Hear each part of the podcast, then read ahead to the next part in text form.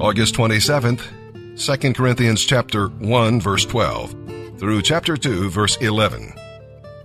We, Paul and his co-workers, can say with confidence and a clear conscience that we have been honest and sincere in all our dealings. We have depended on God's grace, not on our own earthly wisdom. That is how we have acted toward everyone and especially toward you. My letters have been straightforward, and there is nothing written between the lines and nothing you can't understand. I hope someday you will fully understand us, even if you don't fully understand us now. Then, on the day when our Lord Jesus comes back again, you will be proud of us in the same way we are proud of you. Since I was so sure of your understanding and trust, I wanted to give you a double blessing.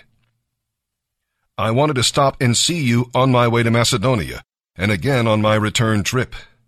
Then you could send me on my way to Judea. You may be asking why I changed my plan. Hadn't I made up my mind yet? Or am I like people of the world who say yes when they really mean no? As surely as God is true, I am not that sort of person. My yes means yes because Jesus Christ, the Son of God, never wavers between yes and no. He is the one whom Timothy, Silas, and I preached to you, and he is the divine, yes, God's affirmation. For all of God's promises have been fulfilled in him. That is why we say Amen when we give glory to God through Christ. It is God who gives us, along with you, the ability to stand firm for Christ. He has commissioned us, and He has identified us as His own by placing the Holy Spirit in our hearts as the first installment of everything He will give us. Now I call upon God as my witness that I am telling the truth. The reason I didn't return to Corinth was to spare you from a severe rebuke. But that does not mean we want to tell you exactly how to put your faith into practice. We want to work together with you, so you will be full of joy as you stand firm in your faith. So I said to myself, No, I won't do it. I won't make them unhappy with another painful visit. For if I cause you pain and make you sad, who is going to make me glad? That is why I wrote as I did in my last letter, so that when I do come, I will not be made sad by the very ones who ought to give me the greatest joy. Surely you know that my happiness depends on your happiness. How painful it was to write that letter. Heartbroken, I cried over it. I didn't want to hurt you, but I wanted you to know how very much I love you. I am not overstating it when I say that the man who caused all the trouble hurt your entire church more than he hurt me. He was punished enough when most of you were united in your judgment against him. Now it is time to forgive him and comfort him. Otherwise, he may become so discouraged that he won't be able to recover. Now show him that you still love him. I wrote to you as I did to find out how far you would go in obeying me. When you forgive this man, I forgive him too. And when I forgive him for whatever is to be forgiven, I do so with Christ's authority for your benefit, so that Satan will not outsmart us, for we are very familiar with his evil schemes.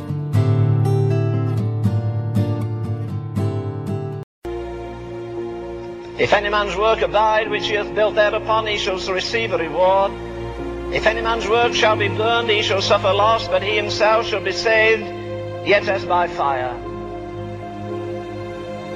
So Jesus, as it were, or the Spirit puts these into little pockets. He says your life can be wood or hay or stubble, or your life can be silver, gold, or precious stones. And the fire shall try every man's work. See, there's Paul. He gave his colossal intellect to God. He wrote about 14 epistles. He went over Asia Minor. He didn't sit in a jet and say, you know, how good the Lord is to me. And I, no, sorry. He was lashed at a post 195 times. He was in weariness and fastings and painfulness and tribulation and distress and famine and peril and nakedness and sword. In tribulation amongst false brethren. In perils of the deep. Do you think that man's going to get two ounces of reward for a life like that? You'll only get rewarded. Grace is free, but rewards are not free. your life is wood, the fire's going to come, hay, the fire's going to come to it. Stubble, the fire's going to come to it. But what if your life is silver and gold and precious stones? What is gold a sign of? Gold, I believe, there is a sign of our devotion to God. What happens when you burn gold? Nothing. All you do is change it from solid to liquid, but you don't reduce it.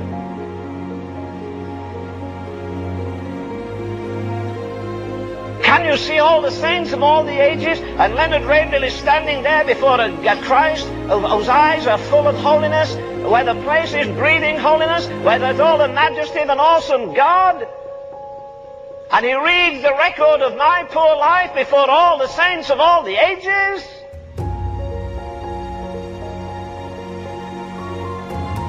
And I don't care how I preach, and I don't care whether you believe me either. I'm not responsible for that.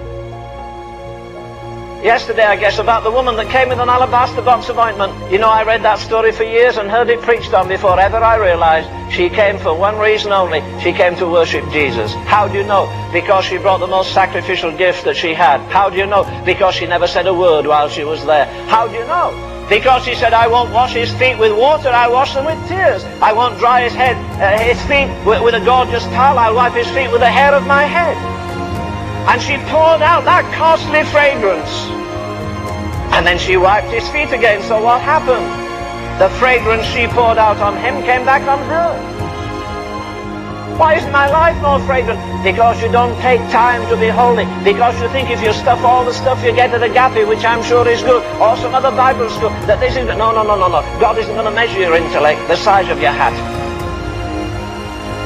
I think again of a statement Dr. Tozer made to me once. He said, Len, you know what? He said, we'll hardly get our feet out of time into eternity and gaze on eternity before we bow our heads in shame and humiliation and say, my God, look at all the riches there were in Jesus Christ and I've come to the judgment seat almost a pauper. Friend, he prays that they may have my love. Not a mushy, sentimental love, that strong love of God, the love that led him be nailed to the cross. It was love that held him there, not nails.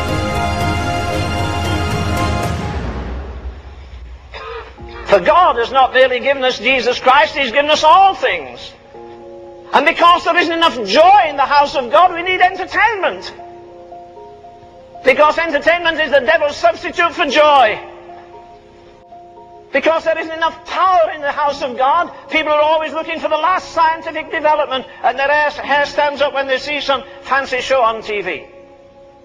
When I see the church in the New Testament, they didn't have stately buildings. They didn't have paid evangelists. They didn't have a lot of money. They didn't have organization. They did, couldn't get on TV and beg. But I'll tell you what they did. They turned the world upside down. And I'm embarrassed to be part of the church of Jesus today because I believe it's an embarrassment to a holy God.